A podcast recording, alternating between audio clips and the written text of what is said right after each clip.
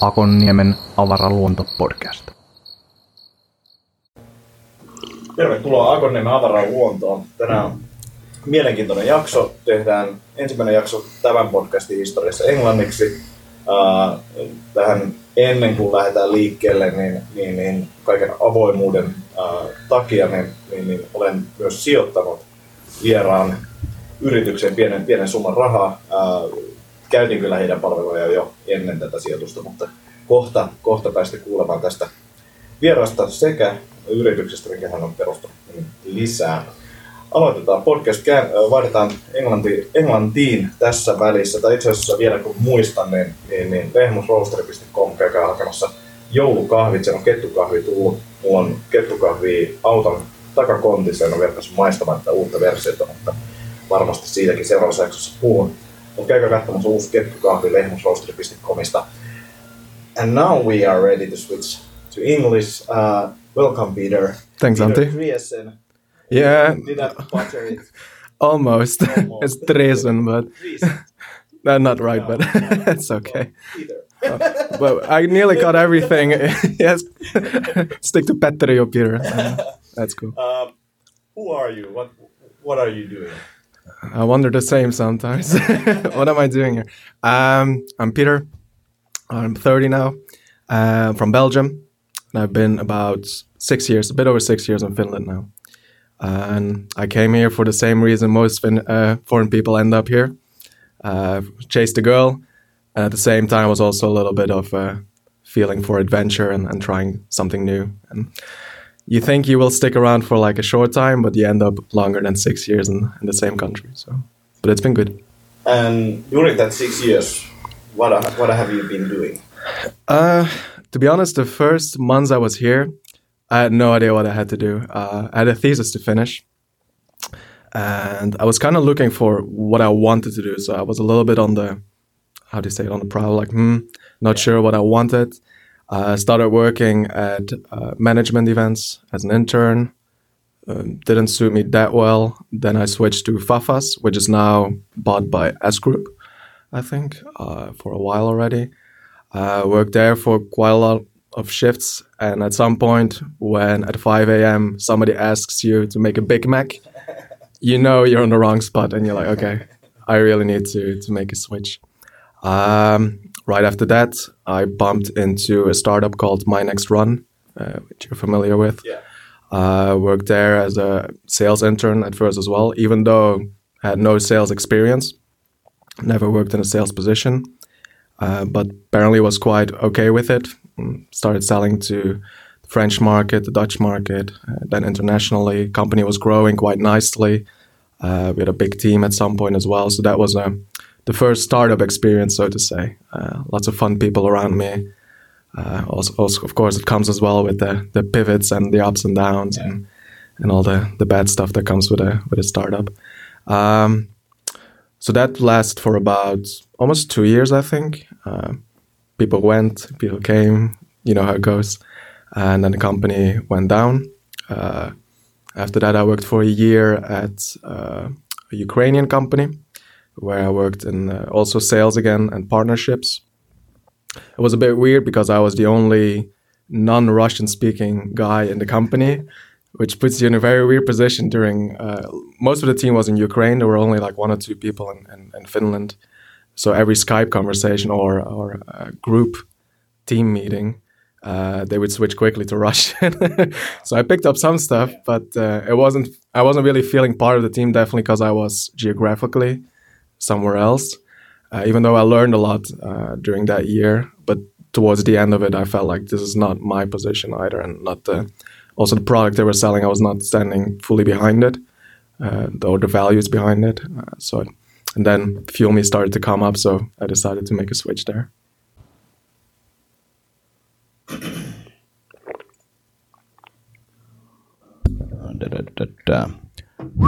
Yes, now it's better.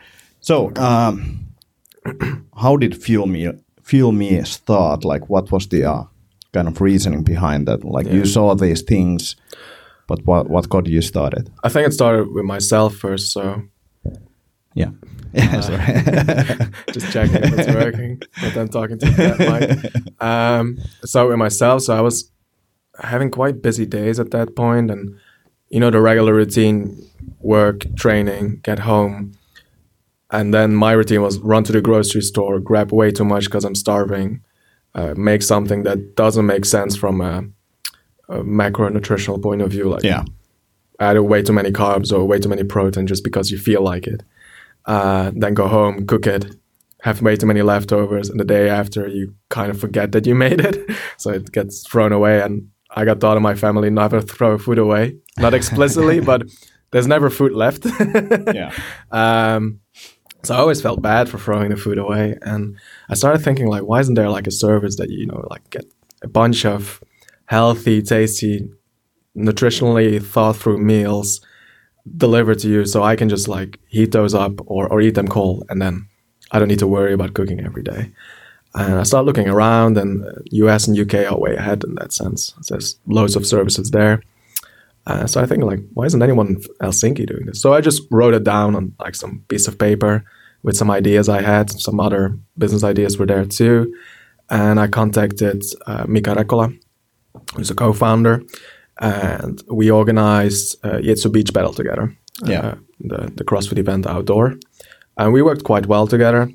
So I, I just said, hey, you know, want to have like coffee and then just chat about some ideas I had, and this business idea of a food delivery service came up, and he was intrigued right away. He said, like, we all see it around us, like you know, people are training, but end up frustrated after training in that sense that they have to cook still because he, he was feeling the same frustration. And we knew a lot of people around us were feeling the same. So we said like okay let's start thinking about like how can we solve it? Like or why isn't anyone solving this? So you have to see as well if it's a, a profitable business in the end. Um, so yeah we started slowly building a model um, looking at other companies out there doing it but of course you have to think what model works in helsinki like uh, what kind of food as well Yeah. um, so during summer uh, 2017, that is, so that's two years ago, we just added people in some Facebook group. I think it was. It was called like Fuel Me Pilot or something. Well, didn't no, it didn't have a name back then. It was called, I think it was called the Food Plan or something. Super big. Yeah. Well, it's not that bad. Like it's, No. it's fine. it was stolen from the, the training plan. We didn't have like any name at that Yeah. and during that time i was still working full time so this was like something that was like boiling on the side a little bit Yeah. but i felt like there is something here because when we added people to the facebook group or i just asked them like hey you know we're thinking about this they said yeah let's do it like like you said as well like shut up and take my Yeah, money yeah. that feeling i got from a lot of people um, so i did a lot of interviews with them as well regarding how did I look at food, what's the expenditure uh, for food on a weekly basis, what do they eat on a daily basis. Um, and then we did a test. We found like a catering company that wanted to uh, start making the food for us for just a test phase. Um, so we did that for two weeks, and people already paid for that at that point. Like we just we didn't have a website; it was just like an Excel file. People said like, "I'll write my name there," and we said, "Okay, mobile pay us." and they were paying like uh, easily over like 50 60 euros just to get a few meals and we were like Mm. okay this kind of proves that people are willing to put money uh, for this and then we tested it uh, especially the model because you're working with a, a physical product so it's it's not just that you drop it at home like a t-shirt or something like you have to think okay food has to stay cold Yeah. uh, which ingredients do you use? Uh, where do you store the food? Uh, do you bring it home? Do you deliver it to somewhere else? And we quickly came to the, the pickup point solution because that works pretty well. Looking at our contacts, you know, through Yitsu Beach Bell, we knew most of the CrossFit Box owners. So they hopefully trusted us a little bit if we approached them. Uh, so during that phase, we started with uh, two CrossFit boxes and just said like, hey, you know, we're testing this idea. Is it okay if we we tested it with with the members? And they said, yeah, totally fine. And uh, yeah, that that phase went went pretty well. Uh, And how many locations you have now? now uh, I think it's about sixteen. Yeah. uh, it's a bit of a a mixture uh, of there's CrossFit and gyms. We got approached by a few how to call it strategic good locations, like located in Kamppi or in the center area. So we said we'll deliver there. But the next steps are we have quite a few uh, other CrossFit boxes that are lined up, and we'll start actually pretty soon. So and your clients probably have like different kind of goals. Um, people are lose, uh, they want to lose weight, they want to gain, gain mass, they want to eat healthier. How do you kind of like figure out the solution for each of these problems? I thought a lot about that, and that was actually the issue a little bit after uh, that pilot phase in summer. So we, we didn't find a chef right away. So we said we have a great proof of concept in a way. Um, now we just need to find a chef that does it on a, on a weekly basis, and that took a lot of like effort to find that person. Then we built a website, we start running it, and then the question becomes like, what kind of food are you gonna offer? Are you gonna relate uh, like base yourself on pure macro-based food, meaning that we only look at the numbers, what's in the food, and it doesn't really matter what the taste is like. Yeah. And we did that in the beginning, and that was a big mistake because then you end up with meals like, oh, because I was using Excel and whatnot, and then I saw, oh shit, like, is there a profanity filter here? no, you can say whatever you want. Great. Um, then you look at a meal and you're like, oh, there's too little fats and protein in here. Uh, let's add an egg. Let's add this. Let's add that. And then you end up with this weird meal and you're like, it has all the macros, but it tastes so weird. and that's a mistake we made in the beginning. Um, and of course, you got feedback from that. So slowly, we thought we were doing like the real thing then. Yeah. Uh, but in hindsight, it was like a long pilot phase where we just like made mistakes and learned a lot. And you can focus on the macros heavily, but you sh- the first thing that customers want is that they pay for taste and quality. Like if the food tastes like shit, they won't come back and pay for it again. Yeah. So and that's probably not something that they are like thinking or most of them are not No. thinking but that's kind of like it's if it- funny. yeah. yeah The first reason tell, yeah, I want to eat healthy, yeah and then you make it healthy, and they're like, yeah, but I don't want to pay for it again. but it's like when when when you guys started i remember like picking up food Mm. uh, from basement next to our offices uh, and I, I think to Mika I said, probably said it out loud because the, the problem you're competing with unhealthy re- really good tasting food Yeah. like w- when the lunchtime comes and people are asking do you want to come and eat a burger with them yeah. then you're ah, I, Hey, I I've got this it, weird fuel me meal. Like, Yeah. dude, I'm gonna I have it ready but yeah burger tastes better I'll, I'll take the burger Yeah. like the, that was the problem uh, when you guys started and I think it's still there, but but you you you've gotten better. Like the food food is much much tastier, and it was good when you started also. But like now it's better, but it's still like the it's a battle I, I have to go into my, in, Yeah. in my head. it's a tough competition as well. Like definitely, if you think we notice in the center, for example, there's so many options, and it's Yeah. very hard to compete there. Uh, while uh, if we deliver to Vantaa, uh, there's very fewer options to eat decent lunch, and then then we're at a good level. Yeah. But still, I feel like I'm definitely agreeing that there's still a lot of progress and edges to to uh, straighten out uh, to get to a high level. But that's that's all part of it, you know. Like you can't expect to be at the world class level right away. Uh, you need to keep working on it. And, Uh, what's your most popular meal? oh, uh, I have to think. I think chicken tikka masala might be quite popular. The chicken meals, obviously, with our audience, are, are quite popular. Um, but the vegetarian ones have been like, especially the, the pulled oat lasagna. Yeah, you know you have to think about the meals um, you can't make meals that people feel like and that's a mistake we made in the beginning as well that people feel like i can do this myself if you throw in let's say pasta bolognese it's nice and it's tasty but it has to have like some kind of x factor like some Yeah. twist that people think like i wouldn't know how to make this. And that's the feeling i get with our meals now like when we're prepping them like you have to feel okay people won't put in the effort or have the knowledge to make this themselves. Um, and that's i think what's what's most important in our meals at the moment. Um, tikka masala and then the pulled oat lasagna is quite quite popular too. And there's a lot of new stuff coming up so let's see. Uh, what about gluten-free options? You offer those? I think uh, 80% of the meals are now gluten free. Yeah. We're trying to straighten out so that they're all 100%. Of course, like I just mentioned, there's a lasagna. It's almost impossible to make that gluten free. But like uh, we use like some meals couscous or bulgur. Uh, we're probably gonna replace that with like quinoa. And the issue is then as well like how much brown rice or white rice do you want to use in every meal? Uh, so it's a constant battle between uh, keeping the variety high, but at the same time uh, trying to be as open in, in health options as possible. Yeah. Uh, do you see like any trends in nutrition uh, related to CrossFit or related to your, your your product, like vegetarian option? That's probably something that has been. Yeah, that's definitely more and getting more popular. and and that's something that's a trend that we want to follow as well. But I don't want to make like a extreme turn for it and say like, ah, you know, like ninety percent of our meals are now vegetarian. Yeah. Because I've seen meal delivery services. There's a few in the U.S. that only do vegan and vegetarian. Yeah. Um, but you cut out quite a big part of your audience. like I like chicken and meat as well if it's like coming from a from a good source. But it's definitely like the vegetarian vegan trend will only get stronger over time. It's definitely something we'll work on. Um, and another trend is just that people are just like I did in the beginning as well. You kind of start to learn more like what kind of food you need.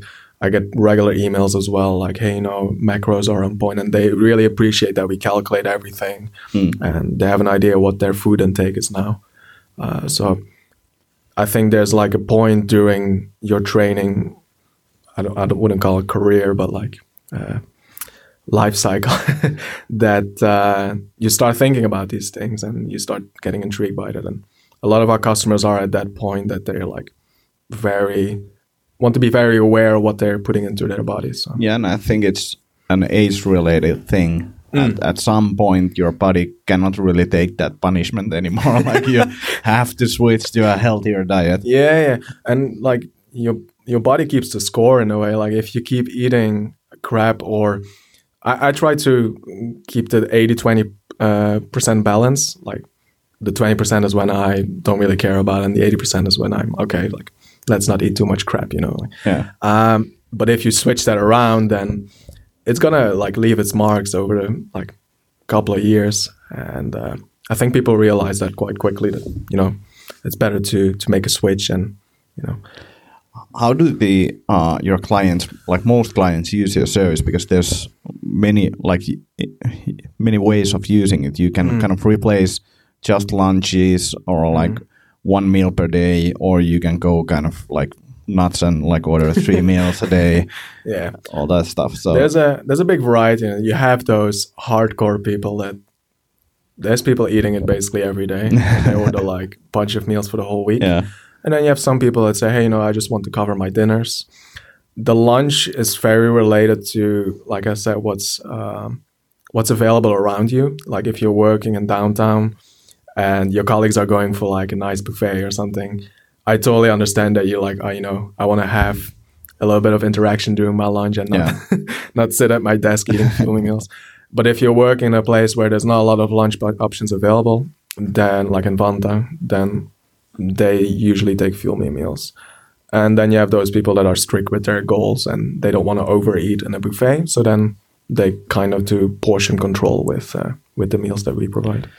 And actually, like what I noticed, it, it's really easy to travel with the uh, fuel meal uh, meals because I was during the summer or start of the summer, I was traveling somewhere and I, I just took like three meals with me and it was super nice. Okay. Like really good because on the road you have like ABC gas stations Yeah. and that's that's it.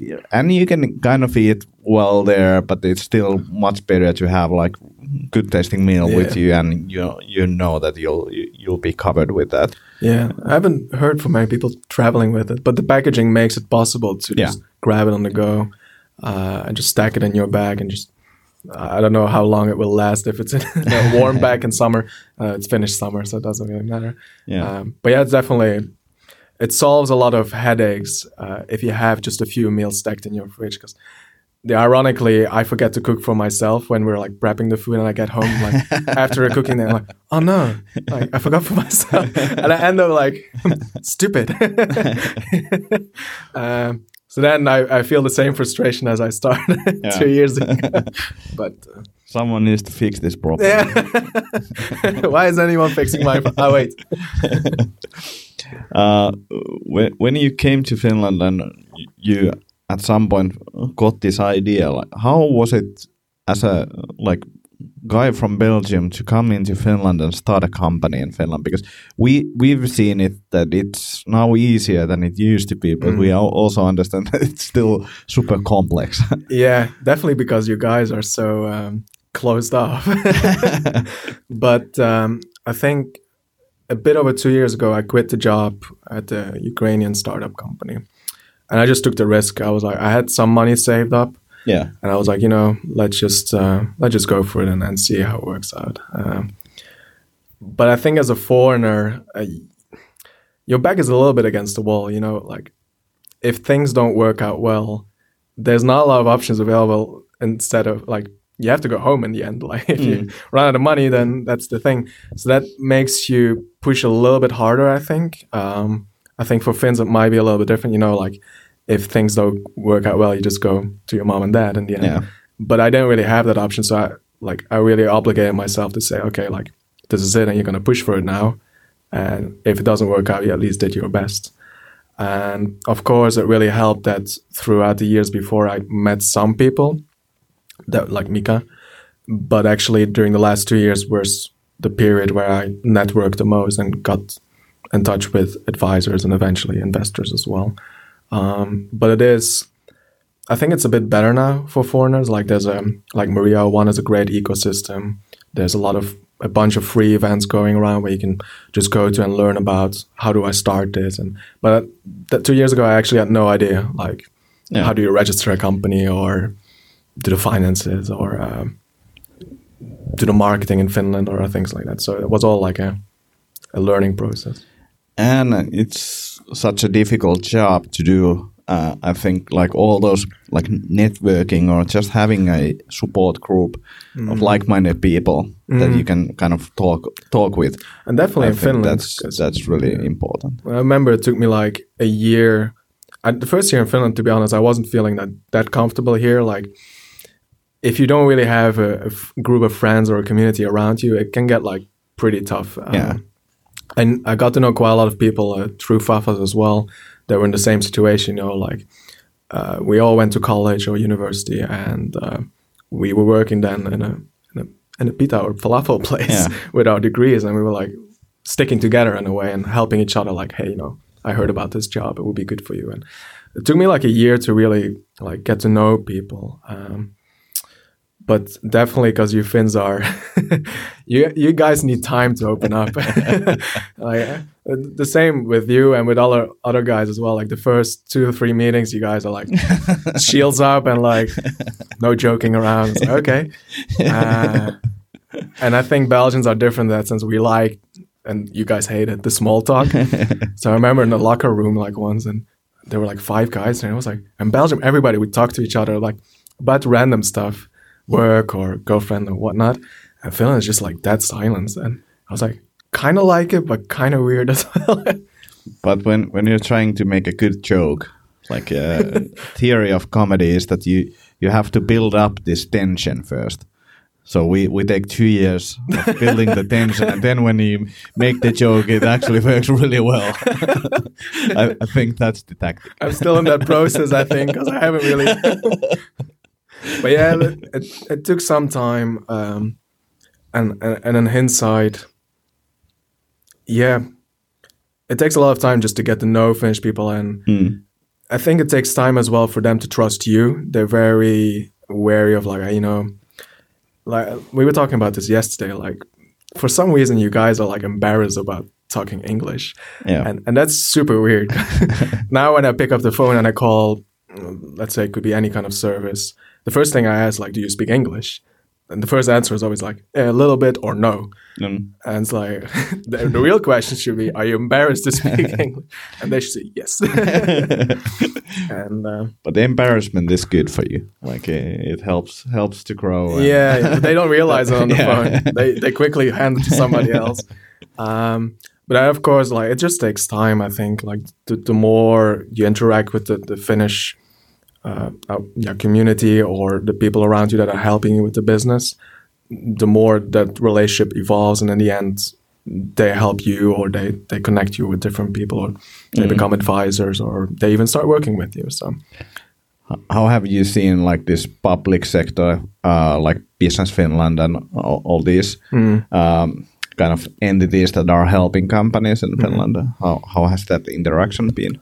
Um, I think compared to other countries, very structured and clear. Like it's it's amazing to think that if I have a, a business idea or a financial issue or uh, uh, like company registration, you can just walk in and they give you all the information. You can do ninety percent of the things you can do online, which I lived in Spain and like the amount of times I went there to the secretary like to hand in papers in Spanish, like uncountable. Like you just have to do everything, and it takes like four months, and then it's not done. And in Finland, things just run smoothly, you know. Like and and the help you can get, you can get help from anywhere if you just ask for it. And I think as a foreigner, it's very important that you do ask for that help, and you don't stick in your own thoughts and like, ah, you know, I'll figure it out myself.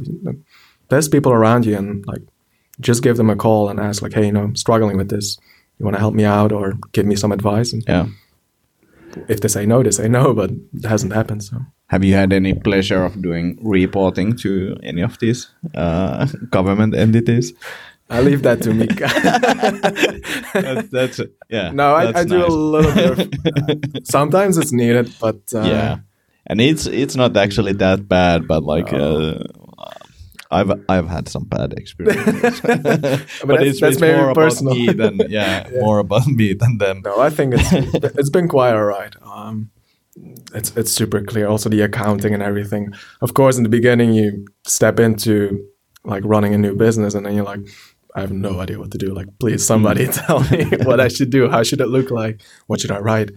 Uh, but I got better over time, of course. And What has been like a like the biggest struggle you had uh, during this uh, like um, founding of the company and growing the company? getting wh- people to trust what we do, I think. Like, for example, during the, the pilot phase, Yeah, I, I call it the pilot phase now, which is the phase after we launched the website, which looked terrible in the beginning. Uh, and people were liking the idea, but we were nowhere near the level we are now. And then getting people to actually make a switch in their head, like thinking like, okay, this service actually can make my life easier, tastier, and, and, and healthier. Um, that's a hard thing to do because people are set in their in their ways and their in their habits. Um, and definitely as a foreigner approaching them in English, if if they're very Finnish, then hmm. it's very hard to break through that barrier and, and, and get them to to try your service in the first place. yeah, and I think like the angle that y- y- you now have is is really good, but most Finns are really careful about how they spend their money, hmm. and I think that's one thing that people are constantly thinking that. Hmm.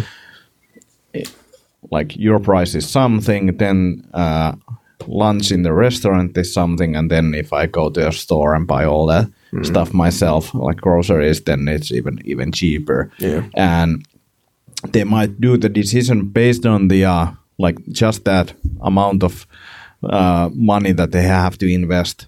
Yeah. And even though they okay, they say that okay, I'll, I'll go to the grocery store and buy everything myself. That won't happen, but they still make the decision based on just the uh, price Yeah. price tag. I, I think there's like uh, all the good things like health and nutrition, for example.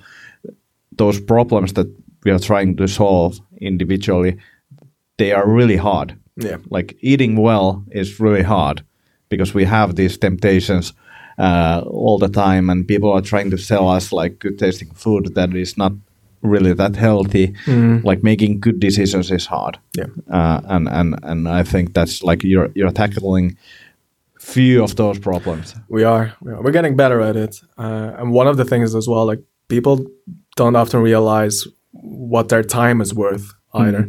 Like I've done meal prepping as well, but that takes like half of my Sunday away, which is now the case still if we're cooking food. But it's it's just a choice. Like, do you want to spend your free time doing something you really like, or do you want to like cook the food yourself and save Yeah. the money there?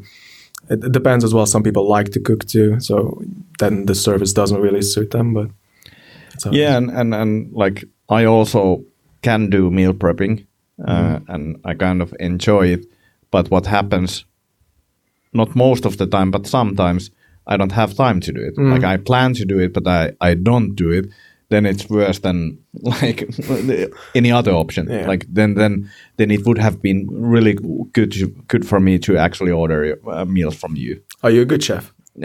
yeah, I I, I consider it, Okay. consider myself a good chef. Come to the kitchen sometime. Yeah, and yeah. We'll make an yeah, that- that- we actually have a Kisko salad. Okay. uh, that uh, like we've been running for 12 years and we we've had this thing called Kisko salad and there are there are different versions of it. Okay. But the basic version is that you buy uh, 400 grams of minced meat uh, and then a salad like uh, those one uh, like that uh, they have this ruukku on bottom like uh, they're, they're standing uh, Mm-hmm. Yeah. standing salads uh, you cook the meat put some salt in it Doesn't sound like a real salad. then then you have two options. You can actually like build a nice dish uh-huh. which means that you take the salad and put it on a plate and then you pour the meat on top of the salad. That this is the fancy version. That's the fancy version. the old school version is that you start eating the meat Mm. you eat the salad from from the ruukku the raw version. yeah yeah. The And- paleo version. yeah it's the most time eff- effective way of having lunch. But it's actually like it's surprisingly good. It's surprisingly good. It sounds awful, but I believe. But yeah that's kisko salad i, I can may, maybe one week you could try to sell these like I'll try, but I'm pretty sure it won't sell. One customer will buy, and that's you. but yeah, yeah, I, I, I like to cook. I, I like to do like I've been uh, kind of trying to learn the art of barbecue uh, for for the last two years. Uh, I've been like we moved to a Rivitalo uh, in in Pakila. Now I have a yard where I have like two two grills, not not Two one but two grills. One with the uh, charcoal and one is one is gas. Um, and I've been playing around with smoking and all that stuff. So cool. it's it's it's it's been really nice. I didn't know there was an art behind it, but uh, Yeah, there there's actually I, I watched like uh, during the summer I watched this course on how to make well barbecue course. Hmm. It was twelve hours of video, and I, I watched it all, and I was some super people watch. Netflix, but I watch Yeah, barbecue. yeah. but yeah, I, I've been I've been doing like a long long barbecue things, like smoking the meat for like twelve hours, and over over that it, it's been a nice nice hobby. Let me know when you're an expert at it, and then Yeah, yeah, yeah. L- Definitely, like next next spring, we'll we'll organize an event. uh, winter is okay.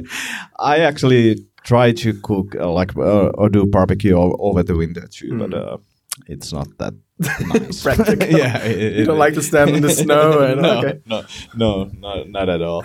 uh, I've been all like wondering, like it's always nice to hear like customer feedback. Hmm. So, what's the best customer feedback you, you've gotten? There's a few. Uh, there's some guys that come back to me. Um, they just say, "Hey, you know, I lost five to ten kilos in the last few months." Of course, it's a combo with training, and they just thank you. They just say, you know, like that's amazing, and that's like the thing. The reason we started in the first place, just to make people happy. You know, like to to give something that people say, "Hey, you know, this makes my life better in all aspects."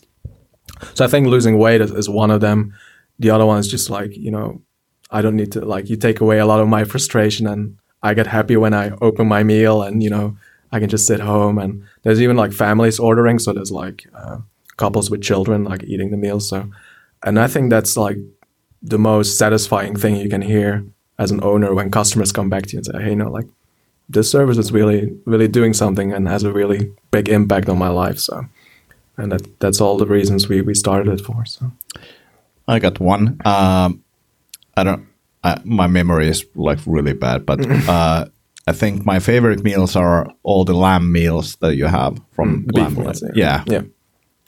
Uh, and those are so good that if I if I know that I have one in in the kitchen waiting for me, no matter what the temptation would be, let's say Burger King or like whatever that might be, I still wait uh, or skip those and go to go to home and eat those. Tho- those are like they are really exciting. I, I don't know what what it is about the those recipe, recipe uh, like meals, but they are really nice. Like I I really appreciate those. And and and the hard thing for me now is that. If those are on the menu, uh, I, I'll never order chicken like that. like you, you were saying that those are the most popular meals, but Yeah. uh, no. not for you. yeah, the, the, the meat based meals are quite popular too. But you can see it's quite funny in the customer behavior. Like you see a guy ordering like seven meat based meals, and then for some reason they add like a tofu meal in there, and you're like, he's just doing that to feel better. like he just wants to seem like he's not like some some huge meat lover. yeah. But what Yeah. you mentioned is quite cool that you try to, you end up steering away from bad decisions. And because you have those meals ready for you, you kind of obligate yourself to not go for those unhealthy, whether it's through a, an app that you order them or you just go around the corner to a kebab place or whatnot. You steer away from that. And, and, and I think that's that's a really, really important aspect. And I, too. I think that's like when you're making a change, uh, trying to change your habits for, or, or if you purchase like personal training or, or, or if, if you buy like a month membership for a CrossFit gym, you've made an investment. yeah. You've made an investment that kind of helps you to stay on that path because you're paying. That's your investment. You wanna like have the best return for that investment, and and that's why I also think that like good choices like personal training, CrossFit membership, uh, delivered meals, uh, those shouldn't be like cheap as possible. Like I think there has to be uh, some kind of like investment for the person ordering that. Yeah, definitely, and it has to represent the value it, is, it brings for you in the, Yeah. the short run, but also in the long.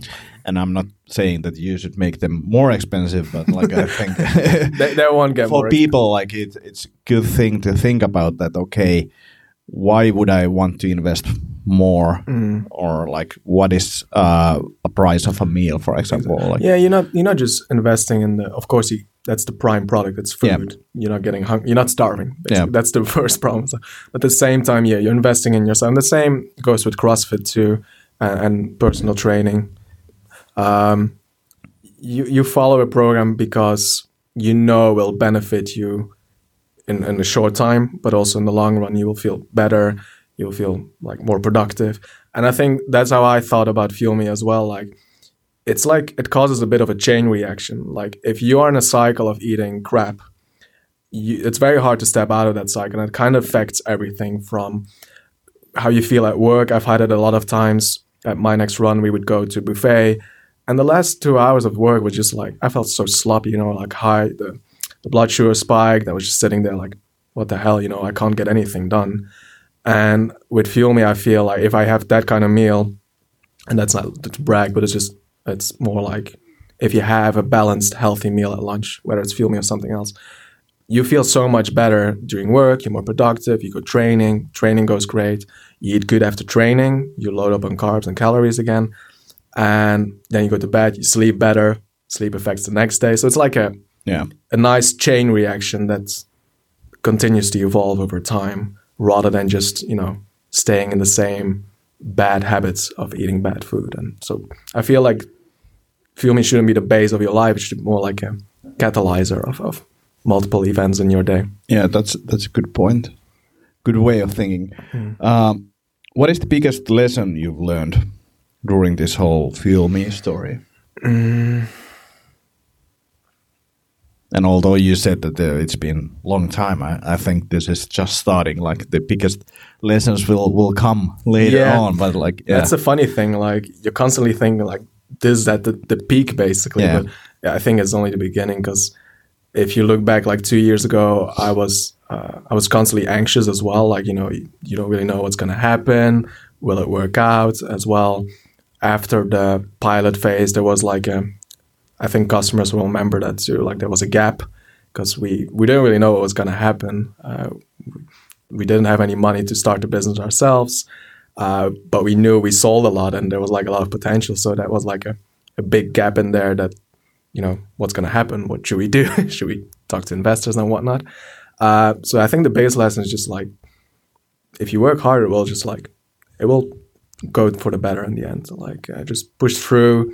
If you get bad feedback, learn from it. And listening to your customers is like probably the most important that you can do. Like don't stick to your own models constantly and your own thought patterns. Like your customers are the ones that are paying for it and that want to use your service. So just listen to them, see like the the the red lines and say, okay, like all these customers are saying this.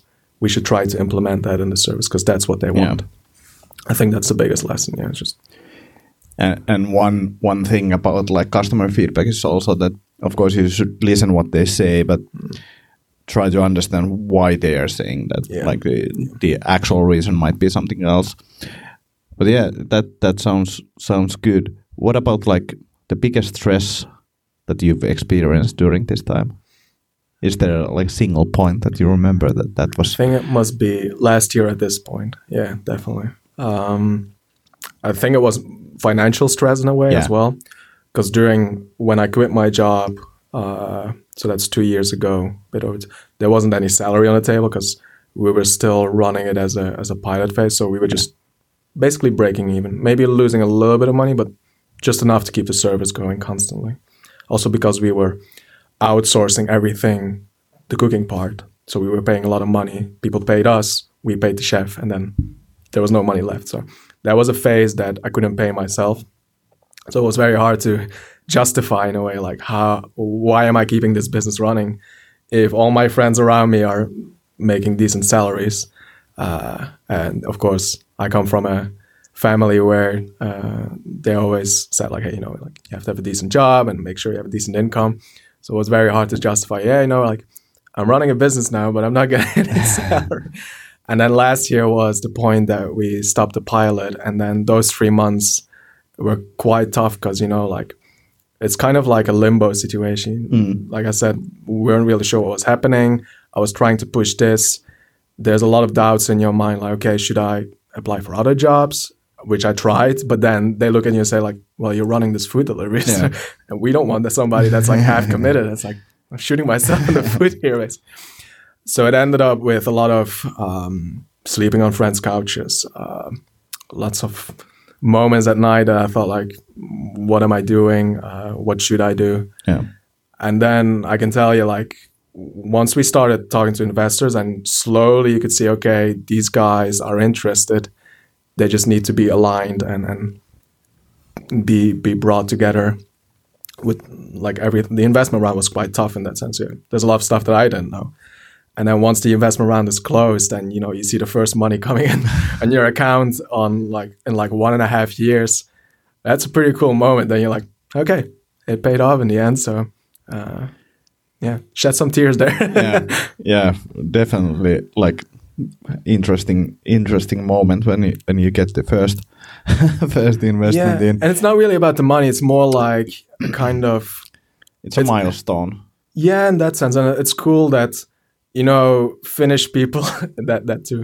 Uh, they they they don't invest in they of course invest in the business idea, but they invest in the people. So for me, it was more like a sign of, hey, you know, you did a good job.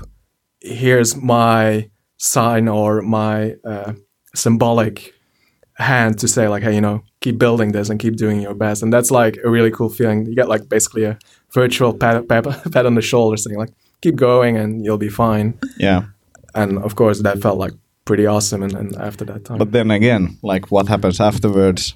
ah, you have to make make make make that investment valuable. Yeah, yeah. no, no, I just stopped there. Like, oh, Jesus, more stress. That's the thing. Like, I thought at that point I had reached the, the pinnacle of like uh, stress or anxiety, but then it actually only started Yeah. because you're like, okay, yeah, you got excited, you got the investment round close, and like, oh no, they invested in me, so I have to give something back now. yeah, but that's what you see a lot of times, like startups, uh, like celebrating, and they should celebrating investments. and then, then you're like, it, it's not just positive. Like uh, you have to. Then, then the actual work starts. Yeah, but yeah. Uh, it, it's it's still been like It was a small, uh, mi- I the same. celebrated. Yeah. I didn't even celebrate. It was just more like a moment at home that I thought like, oh god, it's finally over. and it's like progress. Like uh, Yeah. we'll experience stress no matter what we do. Like now, it's just different stress. yeah, Like, yeah, exactly. Like the stress, uh, or stress is maybe a big word because I, Yeah. I managed to handle it pretty well. Um, you learn to handle it in a way, but the the problem stay the same. Like whether you're doing a pilot phase or whether you're running uh, with a 100k investment or 50 million euro investment, it's the same stress and like the same issues you have to tackle every day. So Do you do like a lot of reading? Do you like do self help or like like other than business? Then like, do you Yeah. think about how how you react to stress and stuff yeah, like that? I've thought a lot about that. Yeah, I, I read quite a bit. I try to uh, blogs as well, uh, podcast quite a bit uh, in the evenings. That I just go for walks and listen to podcasts, and then is when you realize that we're all the same in a way. We all experience the same emotions. It just comes down to how you react to them. Like, Yeah. how, what's your attitude towards the problems uh, that you're facing on a daily basis, and once you hear other people's stories, like other challenges that people have faced, then you're like, actually, my problems are not that big, you know. and if you look at it from a bigger perspective, you know, why would I actually be so stressed about things that are coming up? Because two years ago, I was stressed as well for the same reason. And I look back now and I was like, actually, those challenges worked out pretty well. So it's kind of ironic that why wouldn't the future things yeah, work out well Like, either?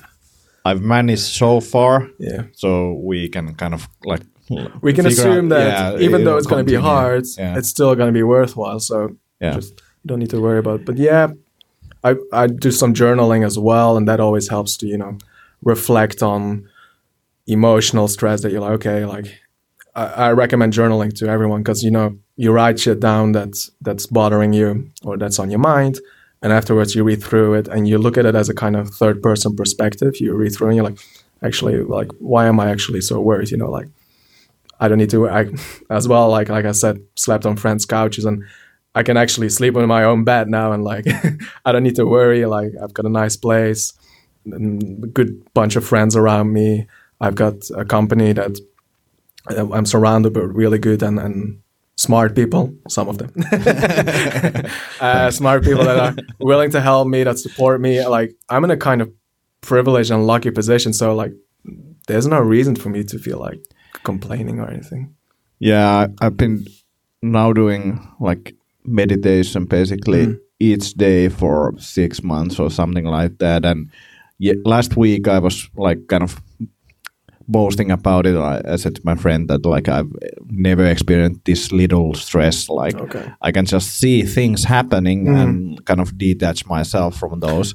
Yeah. But then, like this week, I, I've still been like pretty busy, Mm. pretty like kind of like before I would be like super stressed, Mhm. but now I've been fine. But yesterday, like my car, there there was this light like oil pressure. I I need to add oil. Mm. Like, well, that's not that simple. I need to figure out which oil, where to get it, like all that stuff, and. It, only that made me like super angry and i was laughing at my car because my reaction was just like ah why is this happening? And it's, it's like thing that has to be solved thing that doesn't really bother me like it's five minutes ten minutes more work for that Mm. day. But i lost it for a short, short period of time and i was just like few few days before i was posting like how like I can handle stre- any stress now. Like I, I'm basically lighten, lighten. Fla- flashback to you screaming at your car. yeah, Stupid piece of junk. yeah. But uh, do you do like meditation in the morning or? Uh, morning is really hard for me. Mm. I, th- I see that that might be more beneficial, but it's it's like I'm too anxious in the morning. I do it usually like in the afternoon, like after lunch, have have this small break, Yeah. and I only do like ten minutes. Yeah. I used to try to do longer, but then I didn't do it at Mm. all. So now I'm doing ten minutes per day.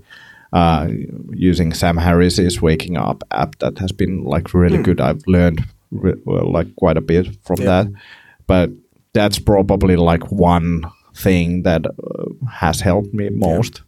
I've tried a few few times as well in the morning, like Yeah. right after waking up in the routine, and um, it has helped to gain some insight and let go of certain situations. Yeah. But it is it is a tough training in that sense. It's not something you just like switch to and you just say, "I know, I'll meditate now." And Uh, yeah, and, and uh, that's the thing. It's it's training. No matter what what happens during that, is it's, it's training, and it'll it'll take you forward. But it's people have like this idea that it's only like blissful silence for ten minutes, but it's it's not. It's like constant thoughts and pushing those yeah, away, exactly. and like a friend of mine described it as like his thoughts are. I think he compared it to like Fruit Ninja. You know, yeah, yeah, So like, yeah, the thoughts yeah. are coming and just jumping them away. Yeah. And that's a cool way to think about it. Um, and I think it definitely does help when your like days can be quite overwhelming and you can get bad customer feedback or just something goes bad and you're like, okay, you know, this is just like one part of it and just, you know, you let it all slide by and it will all yeah. will work out. and and that's how it should be like we learn things we handle things there's stuff that we have to do and Mhm. try to do everything better day at a time i, I think that's a good good rule Yeah, definitely. And every day is a challenge in the end. Like challenge are ch- challenges are inherent. You just have to deal with them. uh, you've been like kind of talking with a lot of gyms and and there's like of course you started from crossfit gyms but now you have different kind of gyms have, Mm. ha- have you kind of like seen a trend in training that like I, think functional training is getting bigger Yeah, definitely. but is that kind of a household thing now or what I have you seen Yeah. Compared to let's say when I arrived here in Finland, like CrossFit was all the rage. Um, you know, people wanted to basically hurt themselves and, and get better. And yeah I think it definitely has evolved towards a more hybrid approach where you have gyms popping up that they take elements from different sports. Uh, CrossFit does that too, but the hybrid gyms take like a more, you know, they might do weightlifting, but they also might do more bodybuilding, which is not something that occurs a lot in CrossFit at the moment. Um, they might, you know, bring in different sports and group sports as well. Uh, I think it's a very healthy approach, and, and it's definitely on the rise in Helsinki that more gyms are opening and they're building their facilities towards that demand. You know, uh, you have optimal performance in Pasila, for example. You walk in, one corner is a weightlifting area, the other corner there's a mirror with dumbbells. Yeah. Like it's pretty cool. Like you can just do what you feel like in that sense, and there's a lot of offering in that gym. So, and those kind of gyms are popping up more and more. Yeah, and if if you take a look at like ten years before, like mm. what kind of gyms we had, we only had bodybuilding gyms Yeah. and maybe one weightlifting gym in, mm. in Helsinki. Mm. Now there's like a lot of option to choose from, and and I think like those are much better options. I think it's also evolving towards a more personal approach. Like people like the CrossFit is nice because that's that was I think the beginning where you're like, hey, you know, this is a group class. This is fun. You know, I can joke around and, and train with people. And now it's also evolving to like people like to be guided, and, and certain gyms like this smaller group classes where they get more value out of it. And I think that trend will continue for quite a bit. That uh, people with let's say zero sports backgrounds they will pay more just to get like a little bit more extra value out of like a small group class or even a PT. So Yeah, It's on the I, I think that's one mindset that kind of CrossFit gave to people is that you can look for the best trainer and mm-hmm. go and learn from them, mm-hmm. no matter what what the sport or like kind made- of sub sport is. it makes sports much more accessible. And I think that's like one of the benefits of CrossFit. Like you can easily it doesn't feel like a sport where you have like where there's a steep learning curve. You can just step in and just Yeah. say like, hey, you know, pick up the stick and, and start doing stuff. Uh, True. It's definitely changed the mindset in a lot of people that you know like I can do this sport if uh, if I just join the membership. and I, and I think it's a good sport. Like CrossFit, you see a lot of like you see weightlifting, you see gymnastics, all that stuff. You kind of see what is available, and then after that, you might like do CrossFit for one year, then you switch to weightlifting for two years, then you come back, start doing more gymnastics and stuff. Like it's like we have different phases in our lives. Like it's nice to do just weightlifting for a few years and Yeah, see definitely. what happens after that. And like I, I think CrossFit has well helped a lot of sports, but maybe weightlifting the most. Definitely, yeah. You can see a lot of uh, CrossFit fanatics that just switch to weightlifting after a while, or Yeah. they just only do that. Uh, they don't like to get their heart rate up anymore. Yeah, and there's like in, in the uh, national team, there's a lot of like Yeah. CrossFitters or uh, like whose background is from CrossFit. Um, how does the uh, future look like? What what plans you have for Fuel Me? I know you have a lot of plans, but uh, what plans can you outline here? Like, what's the goal for the next year, for example? Um, I think there's different directions, not, not different directions, like, uh, but there's different things we want to keep working on. One is like expand uh, vertically, uh, get more products in, uh, like from a meal delivery service. I'd like to evolve more to like a food delivery service, basically, so we can cover your whole day uh, with different kind of meal plans that requires a little bit more volume, but we're getting there that we can start, you know, customizing more for our customers depending on uh, what profile and goals they have, which is what we always wanted to do. Yeah. Uh, and then horizontally, like we're now more focused on the sports or CrossFit niche, but of course, I'd like to get more into the the general audience as well and try to see like what's the angle there and, and get to know those customers better and, and offer products to them. Um, so yeah, and then hopefully we're talking a lot about like future vision. So trying to become a more sustainable and ecological company that does not only good for customers but also for like the environment and uh, less food waste, ecological packaging, things like that. So there's a lot of stuff to work on, uh, but it's gonna be gonna be very interesting. Sounds sounds good. Uh, I can't wait. um, anything anything else you want to cover? Um, I think we've covered quite a bit of different different subjects. I'm Yeah, we did. Happy happy did. so far. no, um, was super interesting. Like, Yeah. because I've I've been listening to last three years to quite a lot of podcasts, so this has been like a really fun experience. it's gonna be fun to hear myself. But Yeah, we'll, we'll we'll see. I think I have to edit some of the uh, starting technical difficulties, but the, it, it, it was a good good start and good podcast. I, I think we could sit down again at some point because uh, it, it will be interesting to follow your like project how it goes.